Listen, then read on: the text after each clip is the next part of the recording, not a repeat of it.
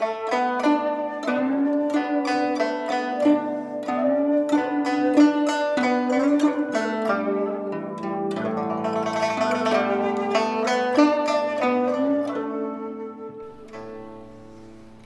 các bạn tiếp tục theo dõi bộ truyện Đại đường nữ pháp y của tác giả Tụ Đường, người đọc Vi Miêu.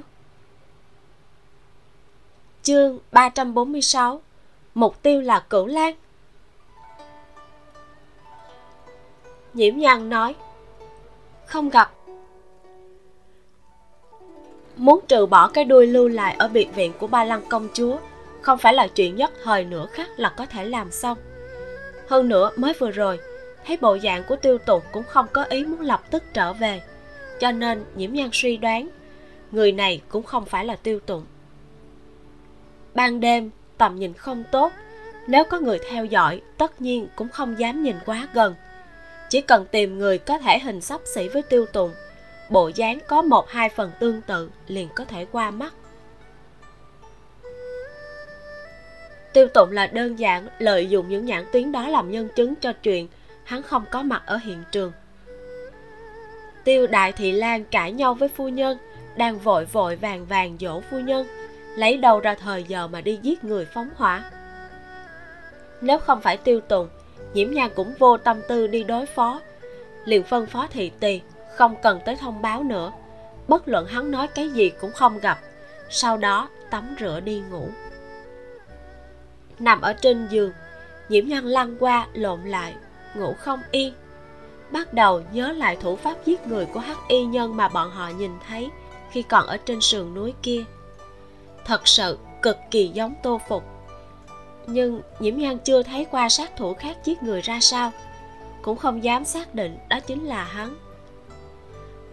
Hơn nữa, người nào đã truyền tin cho bạch nghĩa mà hắn lại tin tưởng không nghi ngờ. Thậm chí thay đổi kế hoạch nguyên bản do tiêu tùng định ra, chuyển qua hướng khác để vào. Theo hiểu biết của nhiễm nhan về bạch nghĩa cho tới giờ này, nàng cảm thấy chỉ sợ cho dù là tống quốc công truyền tin hắn cũng chưa chắc sẽ thay đổi chủ ý, trừ phi là bản thân của tiêu tụng nhưng tiêu tụng rõ ràng là sau đó mới đuổi tới. Trong đầu nhiễm nhan hiện lên những chữ viết trong tài nguyệt cát kia, đặc biệt là ba chữ tiêu việt chi trên tấm biển. Quả thực có thể lấy ra lừa người. Nhiễm nhan sở dĩ phán đoán chữ kia là giả, bởi vì nàng biết bất luận trong tình huống nào, tiêu tụng tuyệt đối sẽ không biết nội dung gì có ý tàn việc hắn khôn khéo như vậy, nhất định có thể liếc mắt một cái đã nhìn thấu ý nghĩa ở trong đó. Nói cách khác, trong biệt viện có người có thể bắt chước bút tích của tiêu tụng hơn nữa, cùng với sát thủ nội ứng ngoại hợp lừa bạch nghĩa đi theo lộ tuyến của bọn họ, lưu lại chứng cứ cho việc tập kích biệt viện công chúa.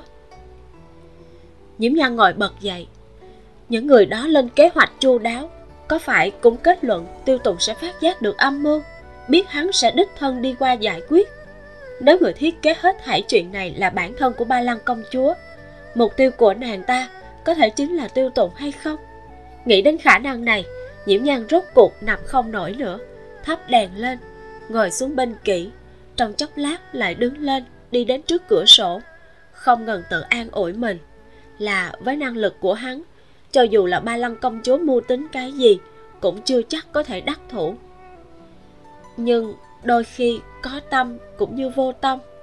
Tiêu tụng cho dù có đa mưu túc trí đi chăng nữa, cũng là người không phải thần. Người thì luôn có lúc thất thủ. Hai suy nghĩ sâu xé trong lòng nàng, quậy đến nỗi nàng cứ đứng ngồi không yên, hận không thể quay lại, tận mắt nhìn thấy hắn không có việc gì nàng cưỡng chế lo lắng cực độ ở trong lòng. An tĩnh ngồi trong chốc lát. Cuối cùng vẫn không thể bình tĩnh nổi. Đành phải đi ra ngoài, đi lòng vòng trong viện. Không khí vùng ngoại ô rất tốt, đặc biệt là ban đêm. Mang hơi sương nhàn nhạt, lạnh lạnh thấm vào ruột gan. Nhiễm nhan thất thần mà vân vê hương bao đuổi mũi, đi tới đi lui trong sân. Nhiễm nhan lưu thanh tùng thò đầu ra từ bên cách vách. Ngươi sao còn chưa ngủ? Ta không ngủ được. Tâm của nhiễm nhan cảm thấy mình đã điên rồi mới có thể đi nói chuyện phím với lưu thanh tùng. Nhưng nàng hiện giờ thật sự quá lo lắng. Ta lo lắng cho hắn. Nhiễm nhan đem toàn bộ những chuyện mình lo lắng nói cho lưu thanh tùng. Ừ đích xác là có khả năng này lưu thanh tùng đu lên tường viện ngáp dài, nói, nhưng mà ngươi yên tâm, ta nhìn hắn lớn lên, cũng là lớn lên cùng với hắn. Cho dù thất thủ, hắn cũng nhất định có biện pháp bảo toàn bản thân. Hắn cùng đại cửu tử nhà ta không giống nhau. Đại cửu tử nếu là bị nhục, bảo đảm là nóc độc vừa kết thúc, cửu lan thì sẽ nhẫn nại. Cái gọi là núi xanh còn đó, không sợ không có củi đốt cái tên lưu thanh tùng này, quả thật là đau chỗ nào thì thọc chỗ đó. Nhiễm nhân đen mặt. Ngươi đây là đang an ủi ta hả? Rõ ràng là như vậy ngươi nghe không hiểu hả? Bộ dạng của lưu thanh tùng nghiêm túc, cũng đích xác không giống như đang nói đùa. Ta không cảm thấy được an ủi. Thanh âm của nhiễm nhan bình bình. Nếu mà hắn thất thân thật ta thà rằng hắn học theo thập ca, cùng lắm thì ta chết chung với hắn. Lưu thanh tùng cười khang vài tiếng. Không tới mức đó chứ. Từ xưa tới nay đều nói là trinh tiết liệt nữ. Nào có cái chuyện trinh tiết liệt nam. Chỉ là mất chút tôn nghiêm thôi. Với tính tình của cửu lan, chắc chắn sẽ nhân lên gấp trăm lần mà trả thù trở về. Thêm nữa ngươi làm sao biết được hắn trước kia chưa từng phá thân chứ? Nhiễm nhan nhìn thẳng hắn một lúc lâu. Lạnh lùng, nói. Ngươi đang tới đây để chăm ngòi ly giác hả? Lưu thanh tùng bị biểu tình của nàng làm cho hoảng sợ rụt rụt cổ, cười làm lành. Ta ta sai rồi, được chưa? Tiêu việt chi nhã các người, thủ thân như ngọc, là trinh tiết liệt nam. Thề luôn, ai mà nói không phải, ta đánh hắn sao ngươi biết ta không ngủ? Nhiễm nhan nói sang chuyện khác, nếu lại tiếp tục, nhiễm nhan sợ mình nhịn không được lại giết người diệt khẩu. Thấy đèn trong viện của ngươi còn sáng, ta liền đoán được ngươi sẽ lo lắng cho cửu lan mà ngủ không yên. Lưu thanh tùng cười, nói tiếp. Nhiễm đại pháp y, ngươi đã nói là muốn chinh phục đại đường mà.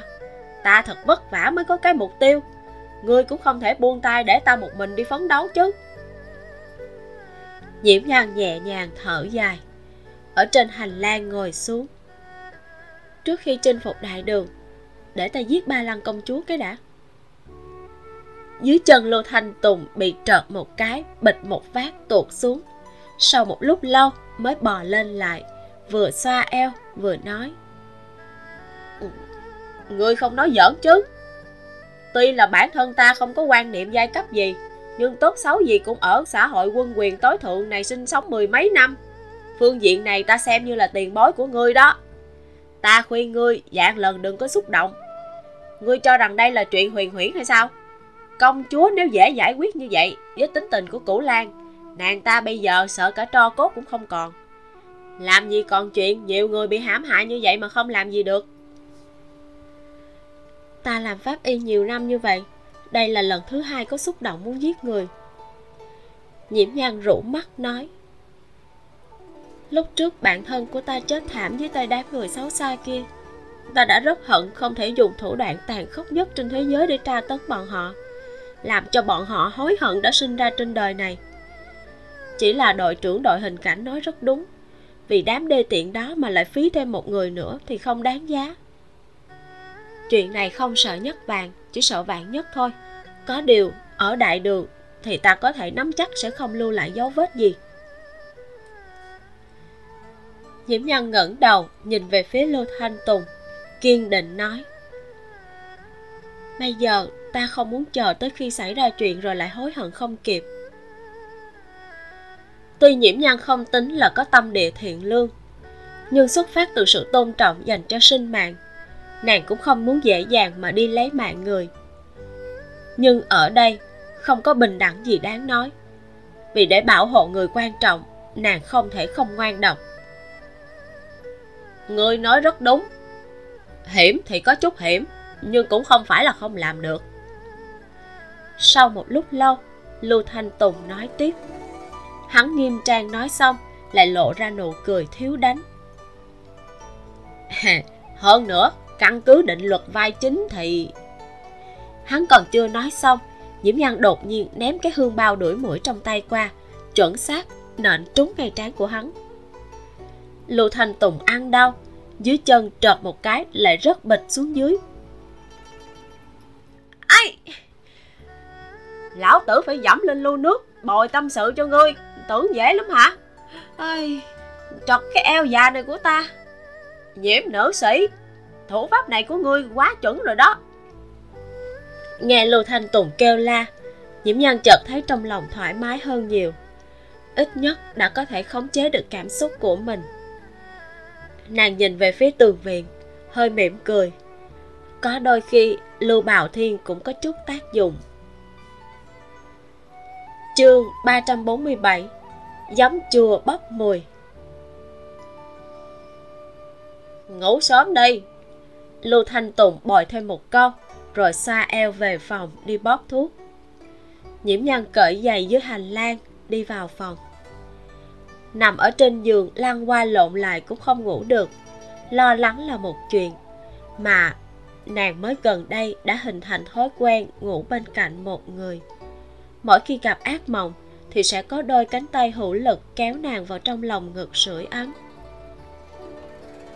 trăng lên ở hướng đông, rồi lặn xuống hướng tây. Diễm nhân trợn mắt nhìn ánh sáng chiếu xuyên qua cửa sổ trên mặt đất lặng lẽ thay đổi vị trí. Trong lòng càng thêm nôn nóng. Hẳn đến canh ba, khi nàng sắp ngủ, cửa sổ phát ra một tiếng vang nhỏ. Có người đang nhẹ nhàng cậy cửa sổ ra, nhảy vào phòng. Nhiễm nhân có thể nghe thấy tiếng vải vóc sột soạt. Rất nhanh người nọ đã mang theo hơi thở hơi lạnh lên giường. Trồm sát vào nàng duỗi tay giúp nàng vén tóc tán loạn trên mặt đi. Tựa hồ là đang lẳng lặng quan sát nàng trong chốc lát rồi định nằm xuống. Nhiễm nhân không cần mở mắt cũng biết chính là tiêu tùng. Nàng lật người lại duỗi tay ôm lấy vòng eo rắn chắc của hắn. Vẫn chưa ngủ sao? Tiêu tùng kéo gối qua lót dưới đầu nàng. Nhiễm nhân không lên tiếng chỉ ôm chặt hắn. Thật lâu sau mới mở mắt ra ngẩng đầu lên liền đối diện với một cặp mắt đen lấy kia đang mang ý cười nhàn nhạt mà nhìn nàng. Tiêu tụng nhẹ giọng hỏi a nhan nàng có lo lắng cho ta không? Ừ. Có lo lắng cho ta nhiều hơn một ít không nhiễm nhân là một người không giỏi che giấu tình cảm của mình. Từ khi tiêu tụng nhìn thấy nàng ở tàn nguyệt cát, đã chú ý đến biểu tình của nàng. Rất rõ ràng là nàng có nghĩ tới chuyện về tô phục. Nhiễm nhân buông tay ra, ngồi dậy, thanh âm phẳng lặng. Chàng hoài nghi ta. A à nhan, ta chưa từng hỏi nàng về chuyện với tô phục. Chỉ là ta muốn biết trong tim nàng ta có vị trí như thế nào? Tiêu tụng nhìn thẳng vào nàng. Ánh mắt của nhiễm nhan không chút nào lãng tránh. Ta không biết chàng có vị trí như thế nào trong tim ta. Ánh sáng trong mắt tiêu tụng rõ ràng ảm đạm hẳn đi. Hắn chậm rãi nằm xuống, nhưng lại nghe nhiễm nhan nói tiếp. Bởi vì từ khi ta lựa chọn chàng thì đã giao tim cho chàng rồi là chính chàng nhìn không rõ thôi. Diễm nhan nằm xuống, đưa lưng về phía hắn, không nói gì nữa. Nàng vì hắn mà đứng ngồi không yên cả đêm, trở về lại có vấn đề như vậy, nói không tức giận là không có khả năng. Phía sau vang lên tiếng sột soạt. Nhiễm nhan cảm giác được ấm áp sau lưng, một cánh tay đem nàng ôm vào ngực. Phu nhân đừng giận, hại thân. Nhiễm nhan tránh hắn ra, nhích qua bên cạnh. Tiêu tùng lại tiếp tục dán lên, thanh âm mềm nhũn, gọi nàng. Nhan nhan lại làm nũng. Thanh âm của hắn vốn mị người, còn thuần hậu. Lúc này, mang theo chút lấy lòng cùng làm nũng. Lực sát thương đối với nhiễm nhàn có thể nói là hủy diệt tiêu tụng duỗi tay, nắm lấy vòng eo mảnh khảnh của nhiễm nhang thấy nàng vẫn không bài xích, liền biết ngữ khí vừa rồi của mình có tác dụng, liền trồm trồm ra trước, dùng chóp mũi cọ cọ lên mặt nàng, không ngừng cố gắng. Nhan nhan, đừng bực mà. Nhiễm nhan đẩy hắn ra.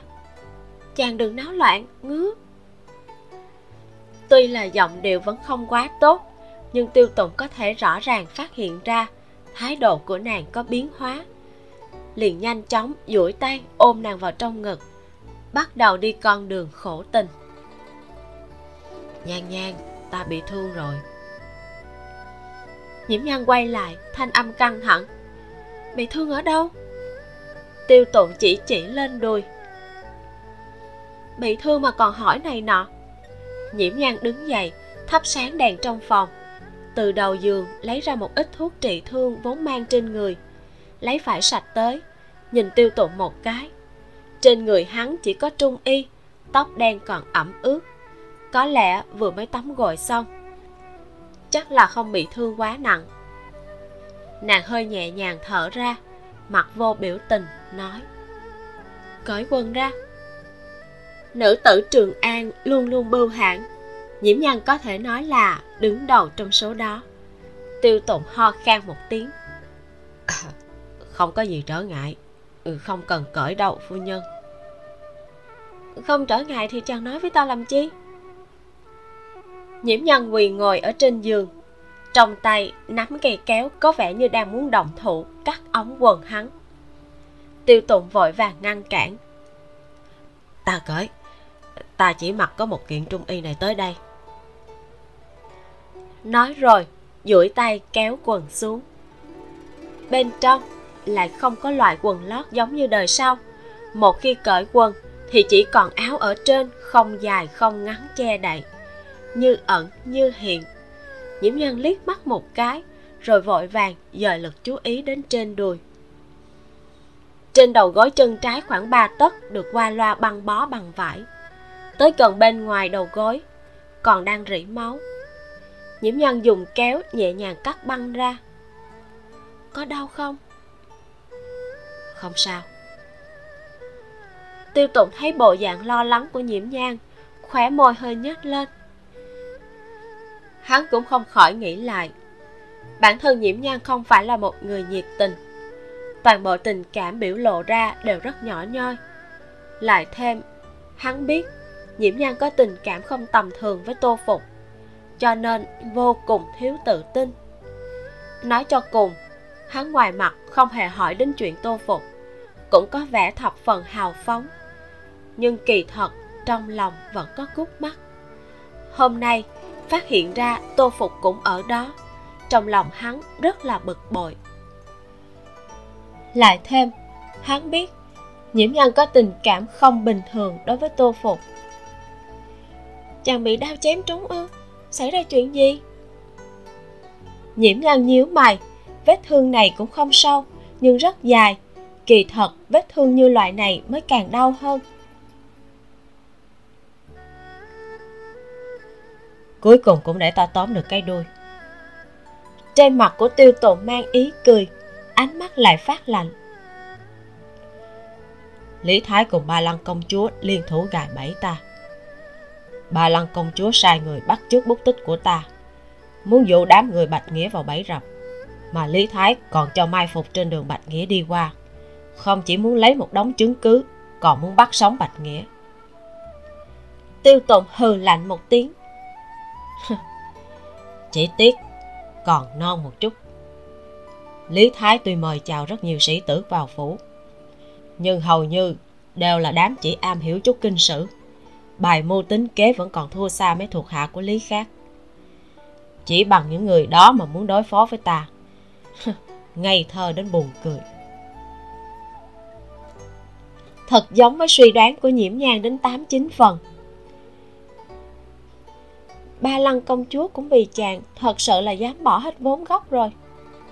Động tác nàng giúp tiêu tụng băng bó hơi mạnh tay. Tiêu tụng đau đến hít hà một hơi, cười, nói nàng muốn mua sát thân phu hả?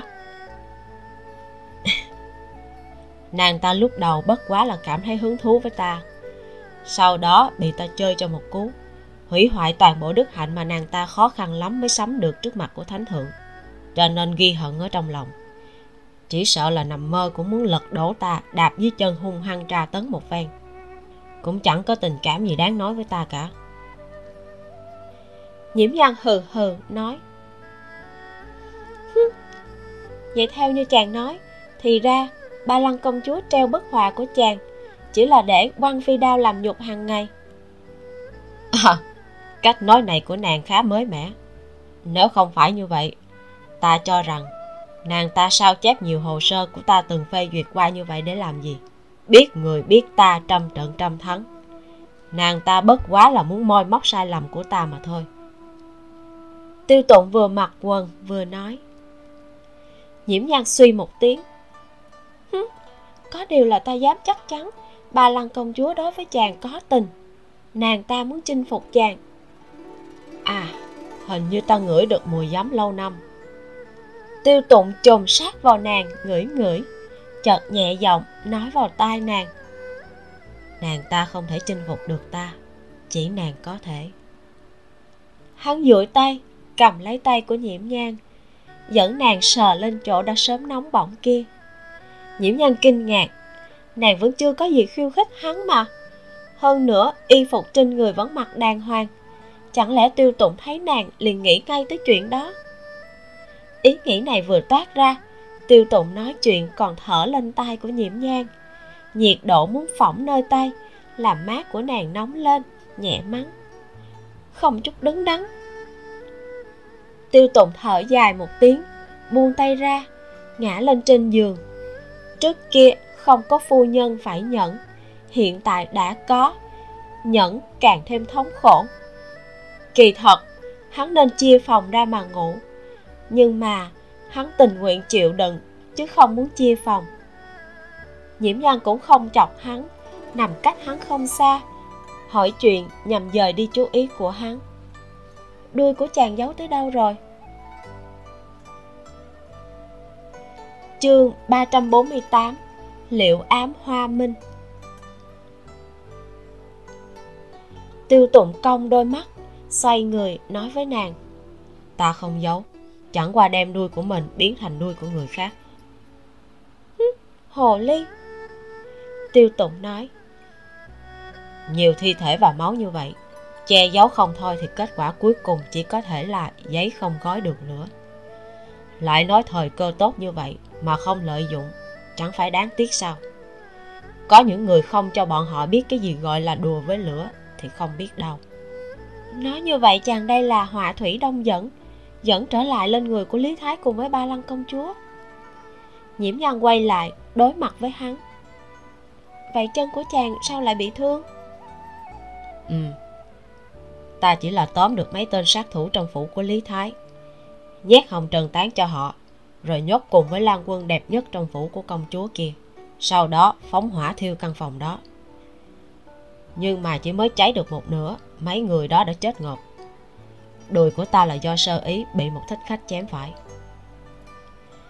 Ngữ điệu của tiêu tụng thông thả, Muốn xem mặt đoán ý, Sợ nhiễm nhang sẽ cảm thấy hắn quá ngoan độc nhiễm nhan giật mình lại không để ý cách làm của hắn chỉ là sát thủ trong phủ của lý thái. Hắn để ý tô phục như vậy nhiễm nhan hơi miếm môi im lặng rủ mắt. Nàng muốn hỏi những người này có tô phục hay không? Tiêu tụng khôi phục lại ngữ khí bình thường mắt nhìn dáng vẻ muốn hỏi lại nhìn không hỏi của nhiễm nhan thật sự là vừa hận vừa đau lòng nhiễm nhan trước giờ đều là người trực tiếp. Nếu trong lòng nàng thật sự không có tình cảm gì khác, căn bản sẽ không ấp a ấp úng như vậy. Trong lòng nhiễm nhan, tiêu tụng hắn có thể là quan trọng nhất. Nhưng tô phục kia, trong một chốc một lát cũng không thể nào xóa đi được. Tiêu tụng thở dài một tiếng, duỗi tay vuốt tóc của nàng. Yên tâm đi, không có hắn đâu nhiễm nhân cũng không biết phải giải thích như thế nào. Nàng đối với tô phục đã không còn tình cảm giữa nam và nữ. Thời gian gặp mặt cũng ít đến mức đáng thương. Chỉ là đối với hắn, lại có một loại cảm giác thân thiết khó hiểu. Không muốn thấy hắn phải xảy ra chuyện. Nói là bằng hữu cũng không đúng. Yêu đương thì lại càng không tới. Phu quân, nhiễm nhan duỗi tay ôm hắn nói không rõ chỉ có thể dùng tứ chi để biểu đạt. Tiêu tụng vỗ vỗ lưng nàng. Nghỉ ngơi sớm đi ta muốn dưỡng đủ tinh thần sáng mai còn tới gõ cửa của phu nhân nữa. Từ sau khi tiêu tụng được phong hầu rất nhiều nhãn tuyến nhìn hắn chằm chằm tuy những người này chưa chắc là đều có ác ý nhưng nếu phủ công chúa bị tập kích hắn vào lúc này mà ra phủ nhập phủ đều sẽ chọc cho người khác sinh nghi. Cho nên, tiêu tụng liền lợi dụng bọn họ làm nhân chứng ngoại phạm cho hắn. Hắn đầu tiên là phái một chiếc xe ngựa tới nhiễm phủ thôn trang. Tự mình đi vào thành, đưa vợ chồng nhiễm bình dụ ra khỏi thành. Rồi sau đó, lại tìm người có vóc dáng tương tự hắn, giả làm hắn để dụ đám người theo dõi hắn rời đi. Chờ nhiễm nhan trở về, liền lệnh cho người nọ tới gõ cửa thôn trang, cố ý làm cho người bị nhốt ở ngoài cửa, để cho người ta nghĩ rằng phu thê của hắn đang giận dỗi nhau. Mà hắn cả một đêm đều vì dỗ dành ái thê mà bôn ba trong tầm mắt bọn họ. Yên lặng hồi lâu, nhiễm nhan mới suy xét, nói, phu quân, ta đối với tôi dược sư không có bất luận tình yêu nam nữ gì. Cùng lắm chỉ có thể xem như là bằng hữu bình thường. Nhưng ta cũng không muốn thấy hắn chết trong tay chàng. Cánh tay của tiêu tụng ôm nàng hơi siết lại, thật lâu mới nói. Ta không thể bảo đảm. Hôm nay nàng cũng thấy rồi. Ngụy vương muốn đẩy ta vào chỗ chết. Ta đã từng cự tuyệt cho ngụy vương thái mượn sức không chỉ một lần. Con người của hắn kia nhìn như khiêm khiêm quân tử, nho nhã hào phóng kỳ thật là không có lòng dạ gì. Nếu hắn phái tô phục tới ám sát ta, nàng muốn ta phản kháng hay là thúc thủ chịu chết? Ngữ khí của tiêu tụng tuy bình thản, nhưng là từng câu từng chữ đều ẩn chứa nộ khí. Hắn chưa bao giờ hoài nghi nàng, chỉ là không thể chịu đựng được trong tim nàng còn có một chỗ thuộc về người khác. Mong muốn chiếm hữu thật sự của tiêu tụng hoàn toàn tương phản với biểu hiện khoan dung rộng lượng bên ngoài của hắn. Giờ khắc này, nhiễm nhan đã hiểu rõ. Nếu không giải quyết chuyện tô phục, sớm muộn gì nó cũng sẽ trở thành bế tắc giữa hai người. Cho nên, nhân lúc nó còn chưa nghiêm trọng, nàng cần phải đưa ra một lựa chọn. Nhiễm nhân vùi đầu vào ngực hắn, thanh âm nhẹ nhàng. Nếu là như vậy, ta chỉ mong chàng bình an tiêu tụng mỉm cười. Thật ra, đêm nay, nếu không phải hắn cố ý lộ ra sơ hở, có lẽ ta cũng thật sự khó có thể toàn thân mà lui. Ta biết, hắn không phải là vì ta. Nhưng ân tình này ta sẽ trả. Ngày sau nếu phải đánh ván cờ sinh tử, ta tất nhiên sẽ không tuyệt sinh lộ. Chuyện tô phục ra tay trợ giúp lần này, tiêu tụng vốn không muốn nói cho nhiễm nhang nhưng nàng cũng không phải là đồ ngốc.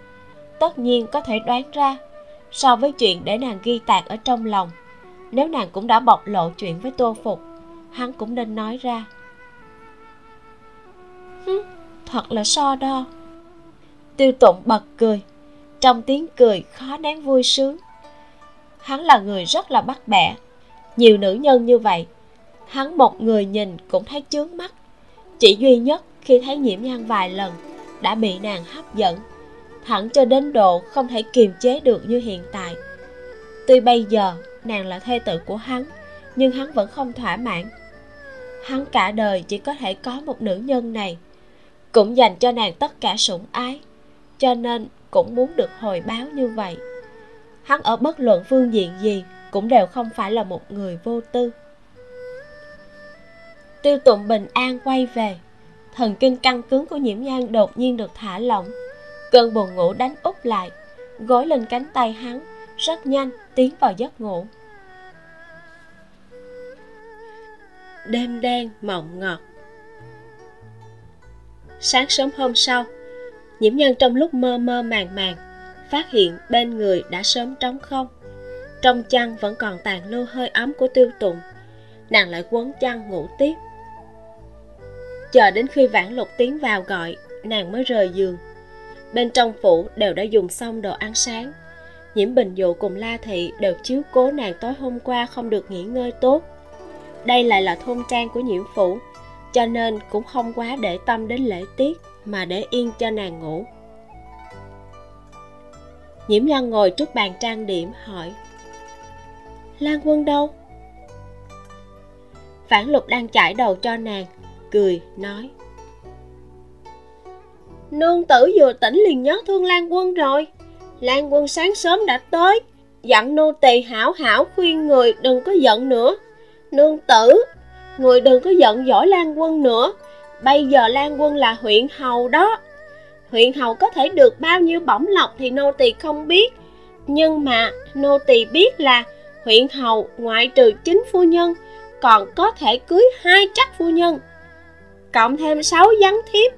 Mỹ thiếp thì càng không có hạn chế, thiệt là làm cho người ta lo lắng nha. Vừa mới nghe nói nương tử giận lan quân, hình nương lo lắng lắm luôn. Vãn lục lại nhảy một hồi nhiễm nhan chỉ liên tục gật đầu. Đúng rồi, nương tử, lan quân nói ca lam về rồi. Hôm qua chạng vạn đã tới trường an không may là bỏ lỡ chúng ta. Nói vậy chắc là nghỉ ngơi một đêm, hôm nay sẽ tới đây. Vãn lục cùng ca lam tình như tỉ muội, biết được ca lam trở về thì rất là vui mừng. Nhiễm nhan cũng rất cao hứng. Từ sau khi thái phu nhân qua đời, đã rất lâu không có tin tức tốt, toàn những chuyện phiền toái nói tiếp nhau. Giờ phút này lại có cảm giác của liễu ám hoa minh thành ngữ liễu ám hoa minh là chỉ, mắt thấy tình huống không còn đường tiến nữa, thì bỗng nhiên lại xuất hiện chuyển biến và hy vọng.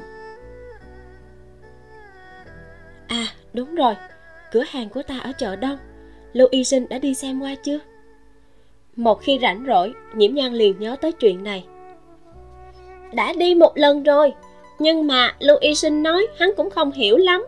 Chờ nhị thập nương rảnh rỗi, liền thỉnh giáo nàng ấy một chút bản lục nhanh nhẹn, búi tóc cho nhiễm nhan thành một búi thấp đơn giản, cài cây trăm hoa đào của tiêu tùng khắc. Một thân tố y đơn giản. Bởi vì giữ đạo hiếu với thái phu nhân, cho nên không thể ăn mặc quá mức hoa lệ.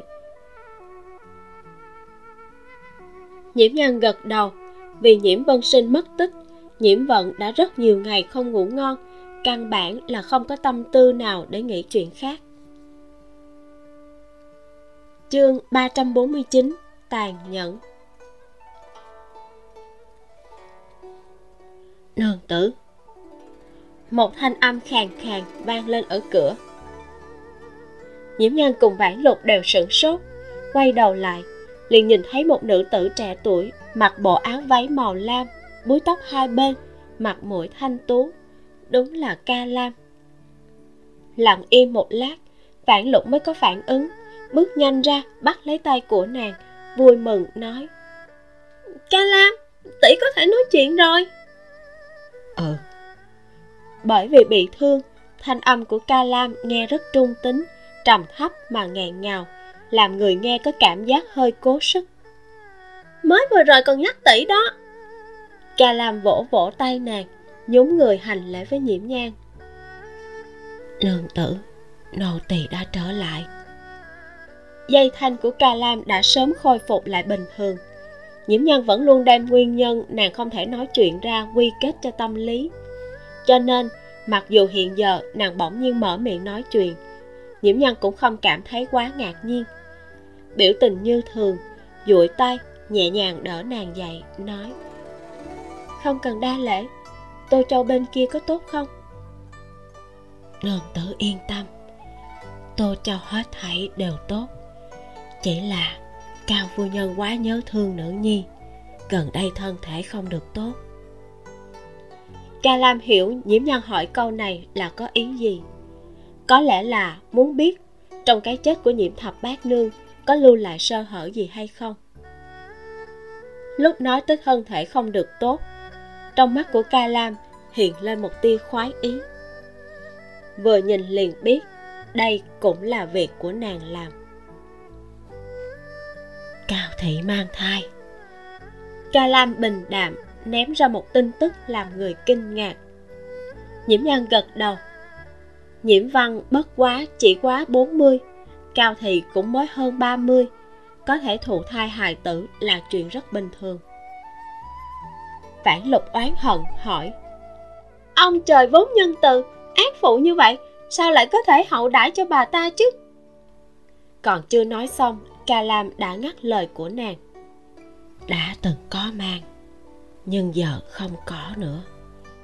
Cũng chính là vào mấy ngày đầu thất của nhiễm mỹ ngọc, cao thị khóc đến chết ngất. Y sinh lúc này mới nghiệm ra bà ta mang thai đã gần 2 tháng. Làm cao thị đang tuyệt vọng lại thấy được tia sáng. Bà ta cảm thấy đứa nhỏ này nhất định là nữ nhi còn muốn tiếp tục tình cảm mẹ con với bà ta nên mới đầu thai vào, cho nên cũng được an ủi không ít. Thường ngày bảo vệ rất kỹ càng. Ca lam cũng là thừa lúc rối loạn trong ngày đưa tang của nhiễm mỹ ngọc. Tẩm một lượng lớn xạ hương vào trong giấy tiền vàng mã. Cao thị rất cảnh giác, hầu như là vừa cầm giấy tiền vàng mã lên, chưa tới hai giây đã ngửi ra mùi không đúng, nhanh chóng vứt bỏ. Nhưng bà ta trong khoảng thời gian này đau thương quá độ đã làm cho thai nhi không ổn định. Hơn nữa, lại quá để ý đứa nhỏ này, ngửi thấy mùi xạ hương thì đâm ra kinh hãi, khẩn trương quá mức, cuối cùng bị sinh non. Nhiễm nhan trầm mặt một lát, đối lập với ca lam hạ thủ ngoan độc, nàng thật sự xem như là người lương thiện. Tô phục nói không sai, bản lĩnh giết người không cần dạy, chỉ cần ngươi đối với người kia có đủ thống hận thì sẽ nghĩ hết mọi biện pháp để diệt trừ hắn. Ca lam bị cao thị hại đến cửa nát nhà tan cừu hận chất chồng đến mười mấy năm, chỉ còn chờ lần này phát tiết. Nhiễm nhan hỏi, kết quả như thế nào? Ca lam hơi miếm môi, quỳ xuống trước mặt của nhiễm nhan. Nô tỳ đáng chết, là vì biết lưu thư sự sẽ bao che, mới dám thẳng tay làm chuyện này nhiễm nhan thở dài. Bản thân nàng làm pháp y, chính là cung cấp chứng cứ giúp cho việc phá án. Đương nhiên biết làm bất cứ chuyện gì cũng không thể không để lại dấu vết. Chỉ có bí mật hay không bí mật mà thôi. Ca lam làm được đủ bí mật, nhưng nhiễm thị yêu cầu quan phủ nghiêm tra. Nếu lưu phẩm nhượng mặc dù tra được chân tướng, lại nể mặt mũi nhiễm nhang tìm hung thủ khác, muốn giấu thì dễ dàng hơn nhiều nhiễm lăng rũ mắt, nói, ngươi thật ra rất có khả năng nhìn người. Đứng lên đi. Lưu phẩm nhượng nhìn qua, như là quan phụ mẫu chỉ có hai bàn tay trắng, chỉ biết bá tánh, nhưng thật ra cũng không phải là người cương trực công chính. Ca lam vẫn chưa đứng dậy. Thật ra, nô tỳ vốn dĩ vẫn chưa định động thủ, nhưng đoạn thời gian đó, nô tỳ vừa vặn nghe nói hư điều nhiệm của lưu thứ sử đã xuống, sẽ về kinh thành. Người có hôn phối với nương tử là tiêu thị lan. Tương lai, khó tránh khỏi còn phải giao tiếp. Lúc trước, nương tử cũng từng tặng lưu thứ sử không ít chỗ tốt. Giữa nhiễm thị và nương tử, nô tỳ liền đánh cuộc. Ông ta nhất định sẽ lựa chọn giúp nương tử. Ta không trách ngươi ta đã hứa sẽ cho ngươi trợ lực. Với ta mà nói, ngoài trừ độc dược cùng thân phận cũng không còn gì khác có thể trợ giúp cho ngươi. Cho nên, chỉ cần ngươi không làm ảnh hưởng đến an nguy của ta, những chuyện khác thì tùy ngươi. Nhiễm nhan quỳ ngồi xuống tịch kế bên cửa sổ, duỗi tay rót cho mình chén nước. Gần đây ta cũng thấy diệt cỏ không diệt tận gốc, thì khi gió thổi lớn sẽ lại sinh sôi ca lam sửng sốt mới đứng dậy nhẹ giọng nói nương tử nói phải. Cho nên ca lam mới thừa lúc cao thị đẻ non thể nhược bí mật bỏ thêm một lần độc. Tuy không đến mức chết nhưng tổn thương cũng không nhỏ. Tiêu tụng bước vào. Đang nói gì vậy? Ca lam cùng vãn lục đồng thời khom người thi lễ.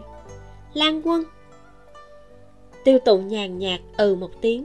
Đi đến tịch đối diện nhiễm nhang quỳ ngồi xuống. Mấy ngày nữa lưu xá nhân có lẽ sẽ tới bái phỏng nhiễm phủ lưu xá nhân? Lưu thứ sử? Nhiễm nhan khận lại một chút mới có phản ứng. Ừ. Tiêu tụng nghiêng đầu nói với ca lam cùng vãn lục. Các ngươi đi ra ngoài trước đi. Vãn lục đang vui vẻ vì được gặp ca lam nên đi ra ngoài đúng là rất hợp với ý nàng. Vui vẻ thi lễ cùng ca lam đi ra khỏi phòng thuận tay đóng cửa lại. Giang nam có một giai đoạn bắt đầu từ năm ngoái luôn lần lượt có quan viên hoặc chết bất đắc kỳ tử hoặc là bệnh chết. Tiêu tùng trầm giọng hỏi nàng còn nhớ lúc trước đã nghiệm qua một khối thi thể tô châu dương phán tư hay không? Đương nhiên là nhiễm nhan nhớ rõ. Lúc ấy lưu phẩm nhượng thần thần bí bí mà nhờ nàng nghiệm thi. Hơn nữa tình nguyện mổ ra cũng muốn điều tra cho rõ nguyên nhân chết. Nàng gật đầu nói Ừ, dương phán tư trước khi chết bị người tập kích qua hạ thân làm cho hắn nháy mắt mất đi năng lực phản kháng. Ngay sau đó bị người dùng một cây ngân châm dài ba tấc đâm từ đỉnh đầu thẳng vào trong. Nhiễm nhân rót cho hắn chén nước hỏi tiếp chẳng lẽ cái chết của dương phán tư? Tiêu tụng tiếp lấy chén nước. Có lẽ nàng không biết xuất thân của dương phán tư. Hắn là tiến sĩ năm trinh quán thứ 10 nhưng xuất thân bần hàng mà trong triều cũng không có bất luận quan hệ gì đáng nói. Sĩ tử nhà nghèo có tài hoa, nhưng lại không phải kinh tài tuyệt diễm. Trong tình huống bình thường, chỉ có thể được một chức quan ngoại phóng ở một chỗ hẻo lánh. Nhưng mà hắn rất thông minh trước khoa cử cũng không giống như sĩ tử bình thường. Đã đưa hành quyển cho danh gia đại nho, mà hắn đưa vào phủ ngụy vương. Chế độ khoa cử ở đường triều không hoàn thiện như thời tống, cũng không thực hành chế độ hồ danh. Hơn nữa, thanh danh của thí sinh sẽ ảnh hưởng thứ hạng khảo thí cuối cùng, cho nên thời điểm chuẩn bị tham gia khoa cử thì sẽ mang theo hai phần văn chương tự bản thân thấy tương đối vừa lòng, nộp cho lễ bộ gọi là công quyển, mà chuẩn bị để xin lời bình của danh gia đại nho gọi là hành quyển. Hồ danh là một hình thức thi cử phổ biến của thời tống, giống như kiểu thi đại học ở thời hiện đại. Phần tên thí sinh không để cùng với bài thi để tránh hiện tượng tiêu cực đúc lót trong thi cử. Vậy là dương phán tư là dựa vào quan hệ với lý thái mới được nhậm chức quan ngoại phóng ở tô châu nhiễm nhân đã dần dần hiểu ra. Vì sao lưu phẩm nhượng lại để ý nguyên nhân chết của dương phán tư đến như vậy? Ở trong quan trường, có thể giả bộ hồ đồ, lại không thể thật sự hồ đồ. Những chuyện nên biết nội tình thì cần phải bí mật tìm hiểu không sót một chút nào. Tiêu tụng gật đầu, nói, đúng vậy, có thể nói dương phán tư ngay từ lúc đầu đã đứng lên thuyền của lý thái ta gần đây mới nghĩ ra nguyên nhân thật sự trong cái chết của hắn. Nhiễm nhan nhìn hắn với ánh mắt nghi hoặc. Tiêu tùng thấy nàng hứng thú, mới nói tiếp. Những người ngoại phóng này nhất định sẽ lo lắng bản thân mình bị coi là quân cờ để hy sinh. Bởi vậy, bọn họ có khả năng sẽ lưu lại chứng cứ có quan hệ với những âm mưu của lý thái. Mà lý thái thì trước khi còn chưa lợi dụng xong dương phán tư thì sẽ không dễ dàng giết chết hắn rất có khả năng là ngô vương khác. Vì muốn vặn đổ hắn cho nên mới phái người đi tìm chứng cứ kia. Ừ, nghĩ như vậy cũng rất hợp lý. Nhiễm nhan cầm ấm trà lên chăm thêm cho hắn. Trong đầu bỗng hiện lên một hình ảnh. Ngày mưa ở tô châu đó lan quân bước đi nhẹ nhàng. Một cây dù giấy trơn đưa ra trước mặt nàng. Gã sai vặt khắc nghiệt nói tô dược sư là hôn phu nương tử nhà ta định ra. Tốt xấu gì cũng mua được dù. Nương tử nhà kia là dương gia đại nương. Có lẽ suy đoán của chàng đã rất gần sự thật. Nhiễm nhan chậm rãi buông ấm trà xuống. Lúc trước, tô phục làm việc cho lý cát. Dựa theo suy luận của tiêu tụng là tô phục phụng mệnh đi tìm chứng cứ cũng giết chết luôn dương phán tư. Theo lời của lưu phẩm nhượng, dương phán tư ngày thường tập võ, nghĩ chắc công phu cũng không yếu, cho nên tô phục cũng không nắm chắc có thể làm hắn một kích trí mạng. Nếu để lộ sơ hở, nhất định sẽ làm cho lý thái cảnh giác, cho nên có thể lý khắc yêu cầu phải làm cho dương phán tư chết, thần không biết, quỷ không hay. Hơn nữa, tìm chứng cứ thì yêu cầu phải hiểu biết dương phủ cho nên tô phục mới ra vào dương phủ chữa bệnh cho dương đài nương. Tô phục đã từng nói hắn không đáp ứng phải làm con rể dương phủ. Sợ là dương đại nương kia đơn phương tình nguyện coi trọng hắn. Nhiễm nhân đem những chuyện này kể tỉ mỉ lại cho tiêu tụng nói như vậy là rất nhiều chuyện đều có quan hệ với ngụy vương.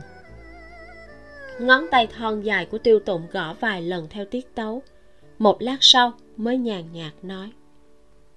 Thật chẳng ra gì. Lý thái ở trong mắt của lý thế dân là nhi tử có đủ nhân nghĩa lễ hiếu văn tài lại phi phàm. Bởi vậy đặc biệt cưng chiều phần yêu thương này còn sâu sắc hơn so với lý khác. Hắn sớm đã tới tuổi nên đi đất phong nhưng lại phá lệ được lưu lại trường an. Hơn nữa còn được phép thành lập văn quán chiêu nạp hiền tài, chi tiêu hàng năm còn nhiều hơn cả thái tử. Bởi vậy, cũng dưỡng thành tính tình kiêu ngạo của hắn. Không ngừng chiêu nạp hiền tài, lại không biết cao điệu như vậy, rất dễ dàng dẫn tới bất mãn trong đám quyền thần. Sơn vũ dục lai phong mãn lâu. Nhiễm nhân tạm thời gạt những chuyện này qua một bên, hưởng thụ những ngày thanh nhàn hiếm có này. Vì theo ý của tiêu tùng lưu phẩm nhượng đã tới. Cũng có nghĩa là khoảng cách tới lúc nàng tiến cung chữa bệnh cho tấn dương công chúa đã thu ngắn lại một bước. Nhiễm nhân đứng dậy nhàn nhạt nói ta bây giờ đã hiểu các đời lịch đại đám hoàng tử công chúa được sủng ái không có một ai ra hồn. Mặc kệ bọn họ chàng đi thăm thập ca với ta đi. Được. Tiêu tụng đứng dậy nắm tay nàng. Khi đi tới cửa liền phân phó phòng bếp chuẩn bị đồ ăn. Hai người theo hành lang đi đến nơi nhiễm vân sinh ở. Tiêu tụng nói ừ tao quên nói. Nếu giang nam bên kia không có cách gì có lẽ chờ ta vừa xong hiếu kỳ sẽ lập tức bị phái đi điều tra. Cả đại đường không còn ai sao? Một cái hình bộ to như vậy lại tìm không ra một người biết tra án mà bắt chàng đường đường một thị lan phải đích thân tới bây giờ còn là huyện hầu nữa. Tiêu tụng nghe nàng nói ý cười đầy mặt. Người biết tra án ở hình bộ đương nhiên là rất nhiều. Nhưng mà án này cũng không phải ai cũng dám gánh. Trong lòng của mọi người đều rõ ràng. Đẩy tới đẩy lui chung quy vẫn là để trương thượng thư cùng với ta gánh. Nhưng mà a nhan nàng luyến tiếc ta sao? Nhiễm nhân quay mặt đi nhìn ra vườn hoa ngoài hành lang tiểu biệt thắng tân hôn. Tạm biệt một thời gian cũng tốt. Chương 350 nhiễm nhang và tô phục. Khoảng thời gian nhiễm vân sinh mất tích này cả nhà ngày đêm đã ưu tư thành bệnh. Bởi vậy cũng ở lại thôn trang cùng nghỉ ngơi với hắn. Thời gian này trôi qua đối với nhiễm nhan thật sự thích ý. Tháng 6, tháng 7 là mùa của rất nhiều trái cây thu hoạch được không ít dưa lạnh, dưa lê. Bởi vì làm sinh ý nhiễm bình dụ quen biết rất nhiều thương nhân từ phiên bang, bởi vậy cũng có được không ít nho tây vật và thạch lựu chất lượng tốt nhất. Dưa lạnh chính là dưa hấu, vì nó có tính hàng giải nhiệt, cho nên mọi người gọi là dưa lạnh. Đem dưa lạnh cùng với những loại trái cây linh tinh khác đặt vào trong nước giếng làm lạnh một chút, lấy ra mát lạnh ngon miệng, lại tuyệt đối thuần thiên nhiên thời gian nhàn hạ, nhiễm nhân đều dùng cho phối dược và hỏi thăm tình hình trong cung. Hoặc cùng lưu thanh tùng, nhiễm vận thương lượng chuyện mở y quán ở chợ đông. Thiên phú thật sự là thứ thần kỳ. Sự nhạy cảm của nhiễm vận đối với thương nghiệp làm cho nhiễm nhan phải bái phục. Lưu thanh tùng nhân cơ hội này dạy cho nàng ta rất nhiều thủ đoạn kinh doanh của thương nhân đời sau. Nàng ta đều có thể hiểu rất nhanh, còn suy một ra ba nhiễm gia vẫn chưa đặt chân vào giới buôn dược liệu. Nhưng bằng vào quan hệ nhân tế của nhiễm bình dụ trong giới thương nhân, muốn mua được dược liệu thượng đẳng, giá cả hợp lý cũng không có vấn đề. Thêm chỗ dựa lớn là tiêu tụ, cũng không sợ có người chán sống chạy tới kiếm chuyện. Nhiễm nhan cũng không trông cậy vào chuyện y khoán sẽ sớm có lợi nhuận, cho nên mới định ra phương hướng là trị liệu bệnh cho phụ nữ và dưỡng nhan. Lưu thanh tùng làm y sinh ngồi khám bệnh lại cao hứng đến hỏng rồi. Vỗ đùi, nói. Nhiễm nhan người đúng là rất hiểu tình yêu nha. Quảng đại đồng bào phụ nữ, đặc biệt yêu cầu quan ái. Cái này thì ta rất có kinh nghiệm. Nhiễm nhan mặt vô biểu tình nhìn hắn. Nhiễm vận nhàn nhã, dựa lên lưng dựa ghế cong bưng chén trà lên, nhẹ nhàng nhấp một ngụm. Chợt hớn hở, nói với nhiễm nhan. Thập thức tí nhà ta tính ra có thể giảm bớt một miệng ăn rồi. Lưu thanh tùng vội vàng thu hồi vẻ mặt hưng phấn lấy tay áo che mặt giống như lau nước mắt. Á à, vẫn ta đây là vì kiếm tiền mà không tiếc hy sinh nhan sắc. Ta còn không phải là vì cái nhà này sao? Nói đến kiếm tiền thì lại cãi đúng chỗ ngứa của nhiễm vận. Nhưng nàng trên dưới đánh giá hắn một lần vẻ mặt khinh bỉ nói người có nhan sắc để bán sao? Lưu thanh tùng nói vẻ không xác định. Tư sắc của tại hạ ừ, kỳ thật cũng tốt mà. Nhiễm nhân đang uống nước, nghe hắn nói như vậy liền bị sặc một cái. Ca lam vội vàng đưa khăn qua, nàng mới bất chật vật. Thở dốc trong chốc lát, nhiễm nhân gật đầu, nói ừ, tư sắc như thế nào ta không thể bình luận nhưng lòng tự tin thật sự là rất tốt. Lưu thanh tùng nhìn chung thì rất có phong cách riêng. Ném vào giữa đám người tuyệt đối sẽ nổi bật. Nhưng đặc biệt thì đặc biệt, nhưng không hề quan hệ gì tới chuyện đẹp. Phụ nữ đã kết hôn rồi thì không có quyền lên tiếng. Lưu thanh tùng chẳng hề để ý, phất phất tay. Tại hạ trước kia còn được trên phố tôn xưng là ngọc diện thánh thủ đó nhiễm vận nói ngay. Mấy người đó mắt mù hết rồi hả? Lưu thanh tùng thấy nhiễm vận đã hơi bớt giận liền quyết đoán nói sang chuyện khác. Mấy ngày nay mọi người không vào thành đặc biệt là ngươi đó. Lưu thanh tùng nhìn nhiễm nhang mang vẻ mặt đáng khinh cười nói. Có biết tên hiệu trường an quỷ kiến sầu của tiêu việt chi nhà các người gần đây đã bị thê quản nghiêm thay thế không tiêu việt chi nhà các người vừa được quan vinh, gia nhập gia tộc sợ vợ rồi đó. Đây là di chứng lưu lại từ chuyện trước đó. Tiêu tụng dùng mấy nhãn tuyến theo dõi hắn kia để tạo chứng cớ ngoại phạm cho mình. Nhiễm nhan hỏi, chuyện khi nào vậy? Phỏng chừng cũng khá lâu. Hôm qua ta đi chợ tây. À đã truyền tới đó rồi. Có thể là chuyện ngày một, ngày hai hay sao? Lưu thanh tùng có vẻ vui sướng khi người gặp họa. Nhưng mà, phòng tướng phỏng chừng mấy ngày gần đây nhìn cửu lan thấy thập phần thuận mắt đó. Phòng huyền linh có tiếng là thê quản nghiêm. Trên có hoàng thượng, dưới có phụ nữ và trẻ em trên phố. Không ai không biết, phu nhân của người này vô cùng bưu hãn. Thậm chí, đôi khi khó ở, còn đánh phòng huyền linh một trận cũng có lưu thanh tùng lại nói tiếp. Người có thể trấn trụ trường an quỷ kiến sầu. Ngươi hiện tại còn lợi hại hơn lưu phu nhân đó. Ánh mắt nhiễm vận sáng lên. Hay là chúng ta mở y quán, cũng treo tên của thập thất tỷ lên đi. Thuận tiện bán một chút dược đuổi quỷ trấn ta. Chắc là không phải lo nguồn tiêu thụ rồi.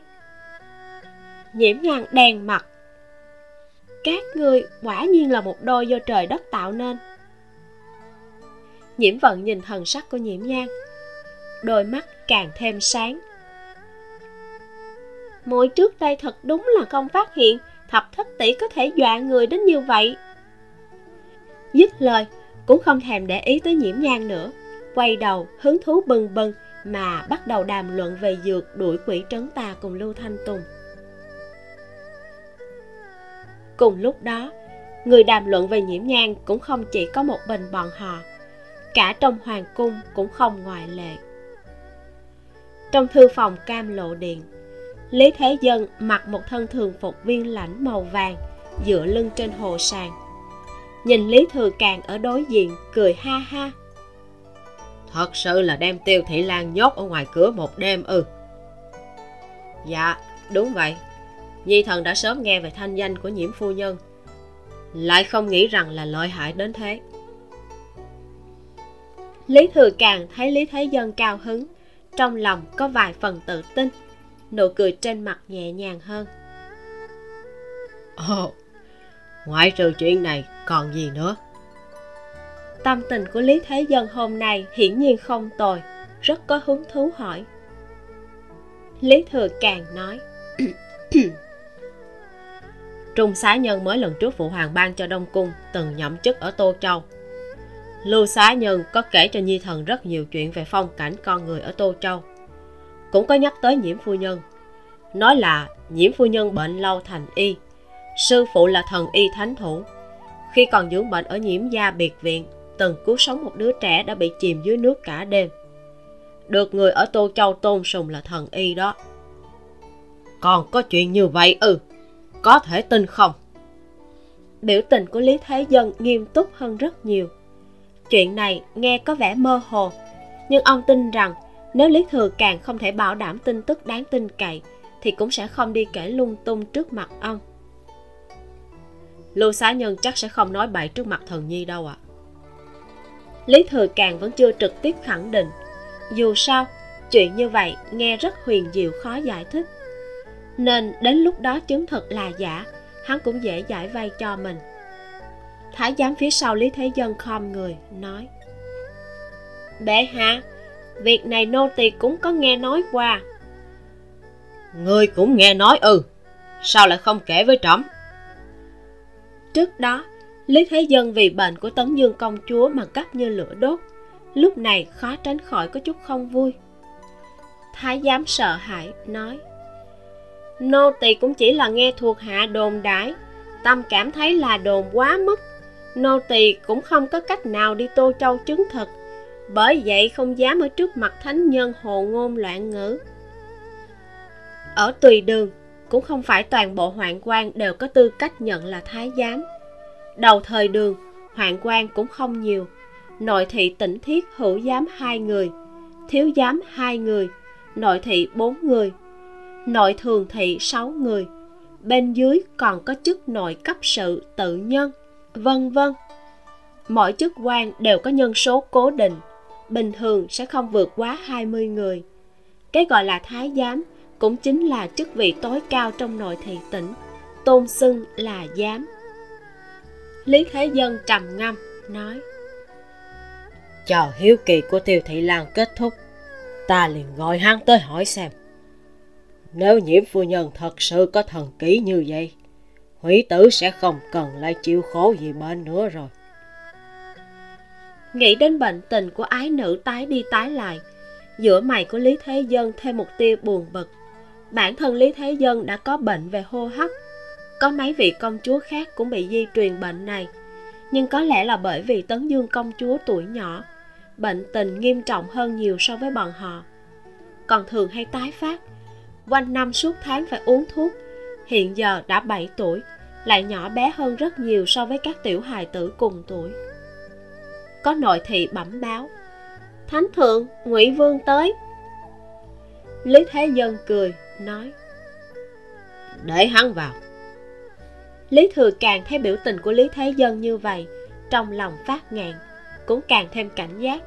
Sủng ái phụ thân dành cho đệ đệ đã vượt xa thái tử là hắn đây nếu còn tiếp tục như vậy trữ vị này của hắn sớm muộn gì cũng đổi chủ. Phụ hoàng. Lý thái mặt mũi vui vẻ bước vào, gương mặt mập mạp mướt mồ hôi. Ngũ quan của lý thái vô cùng giống với lý thế dân. Nhưng chỉ là quá béo nên không có chút oai hùng gì cả. Hơn nữa, hắn không giống như mấy huynh đệ khác thích săn bắn, mà thích vũ văn lộng mặt, hàng năm ru rú ở trong nhà da trắng như chi lại có chút nho nhã Thanh tước sao lại đi gấp như thế? Lý Thế Dân hỏi, cũng không đợi hắn trả lời, liền quay qua Thái Giám, nói Trung Thụy, mau lấy khăn tới cho Ngụy Vương. Dạ. Trung Thụy khom người lui ra ngoài. Nhưng hắn chỉ cần đi tới cửa, bên ngoài đã có nội thị chuẩn bị tốt mọi thứ. Lý Thái thấy Lý Thừa Càng vội vàng chắp tay hành lễ. Thái tử. Lý Thừa Càng chưa trả lời. Lý Thế Dân liền nói. Hôm nay phụ tử chúng ta nhàn thoại, không để bụng chuyện quân thần chi lễ. Người ngồi xuống rồi nói chuyện. Lý Thừa Càng vội khiêm tốn nói. Đúng vậy, tứ đệ không cần đa lễ. Lý Thái lại thi lễ, mới ngồi lên tịch. Tiếp nhận khăn tay do Thái giám đưa qua. Một bên trà lau, một bên gấp không chờ nổi mà nói với Lý Thế Dân. Phụ hoàng, Nhi thần hôm nay có cái tin tức tốt muốn nói cho người. Lý Thế Dân hà hạ cười, nói. Người mặt mũi vui mừng, ta liền biết có chuyện tốt. Người nghĩ một chút rồi nói sao.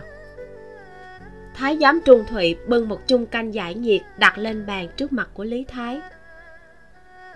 Đây là canh giải nhiệt ngự trù mới nấu ra mùa hè năm nay, điện hạ nếm thử. Lý Thái bưng lên nhấp một ngụm, gật đầu nói. Đúng là ngon miệng hơn so với trước kia. Phụ hoàng, chuyện đáng mừng lớn như thần hôm nay muốn nói không thể nhịn nữa. Hắn tuy khen, nhưng vẫn chưa uống tiếp, gấp gáp nói. Nếu không, Nhi thần chắc là phải nghẹn chết. Lý Thế Dân ha ha cười, nói. Cho phép người nói. Lý Thái vui vẻ nói. Lần trước Nhi thần nghe nói có một vị danh y đã sớm phái người đi Tô Châu chứng thực. Hôm nay mới có được tin tức. Nghĩ bệnh của Hoàng muội sẽ có hy vọng, liền vội tới nói cho phụ hoàng. Lý Thế Dân hỏi. Sao? Chẳng lẽ vị danh y người muốn tiến cử này cũng đến từ Tô Châu? Chẳng lẽ cũng định đề cử nhiễm thì? Lý Thừa càng không lộ ra mặt, trong lòng lại có chút đắc ý. Tốt xấu gì cũng có một lần qua mặt hắn, đè đầu hắn, không khỏi cảm thấy sảng khoái rất nhiều. Đúng thế. Lý Thái kinh ngạc nói. Chẳng lẽ đại huynh cũng đã tới tiến cử hay sao? Lý Thừa càng cười, ung dung rộng lượng, rất có phong phạm trữ quân của một quốc gia.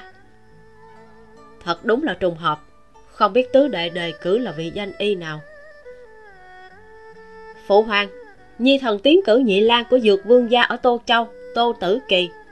Hắn thừa kế toàn bộ gia truyền, so với Tô Ngự Y năm đó, có thể nói là tốt hơn.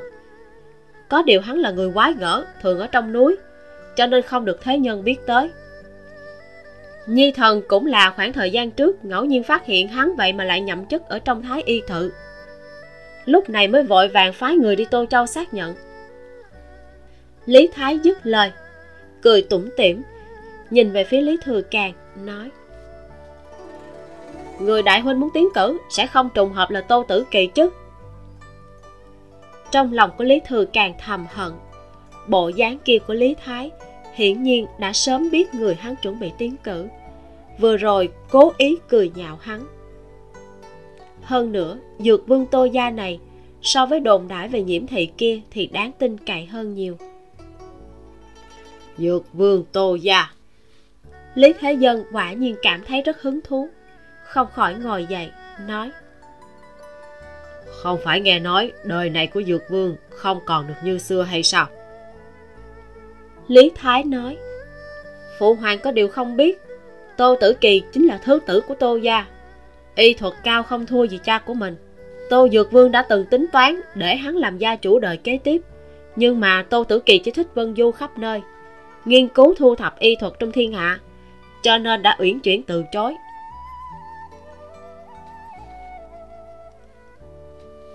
Kết thúc phần 81 Cảm ơn các bạn đã lắng nghe. Mình là Vi Miu, xin chào và hẹn gặp lại.